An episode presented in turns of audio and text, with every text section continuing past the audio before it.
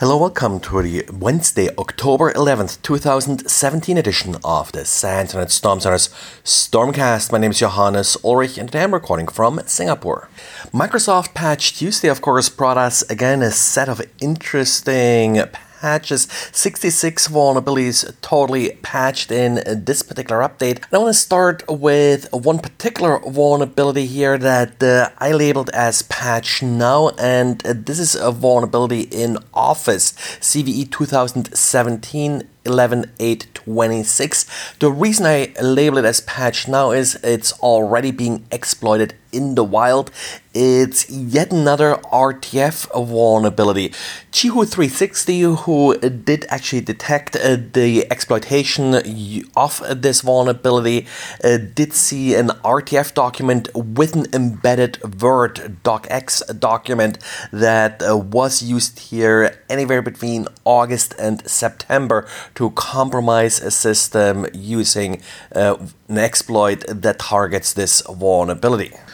On the good side, Chihu three sixty did not uh, make public a lot of details about the exploit, so as far as I know, there is no public available exploit at this point. There are two additional vulnerabilities where some details were already available public. One was a cross-site scripting vulnerability in SharePoint, and the second one, a denial of service vulnerability in the Windows subsystem for Linux. Both of these have not Not yet been actually exploited. These SharePoint cross-site scripting vulnerabilities, they're always somewhat interesting because they definitely can be used in some targeted attacks in order to, for example, extract credentials and the like from users of SharePoint.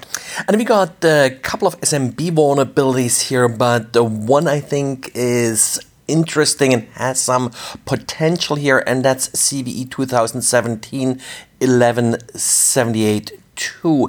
This particular vulnerability is an elevation of privilege vulnerabilities, and according to the notes about this vulnerability, it does allow an anonymous user to access a named pipe remotely if the same anonymous user has local access to it.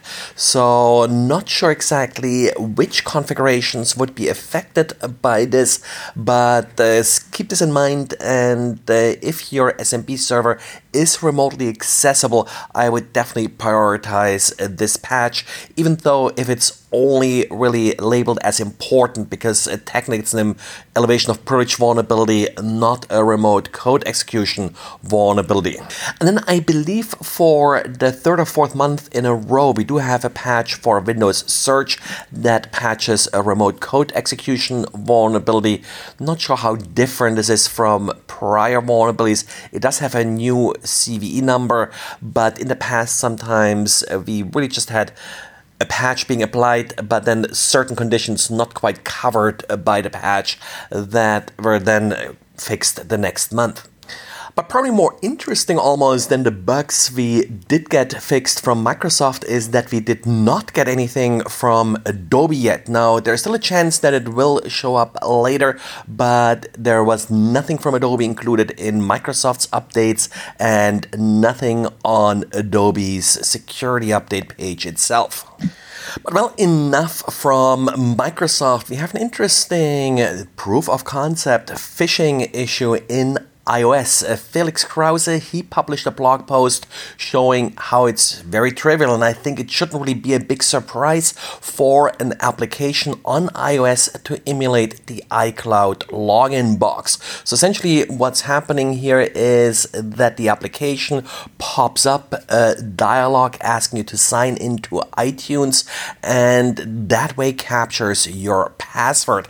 This is a fairly tricky thing to prevent, and now Apple does test applications before it adds them, but it probably wouldn't be too hard for a developer to make this event sufficiently rare where it does slip past in this test being done before the application is approved. Now, in order to properly emulate this dialog, the developer would have to know the email address of the victim because it is included in the dialog itself.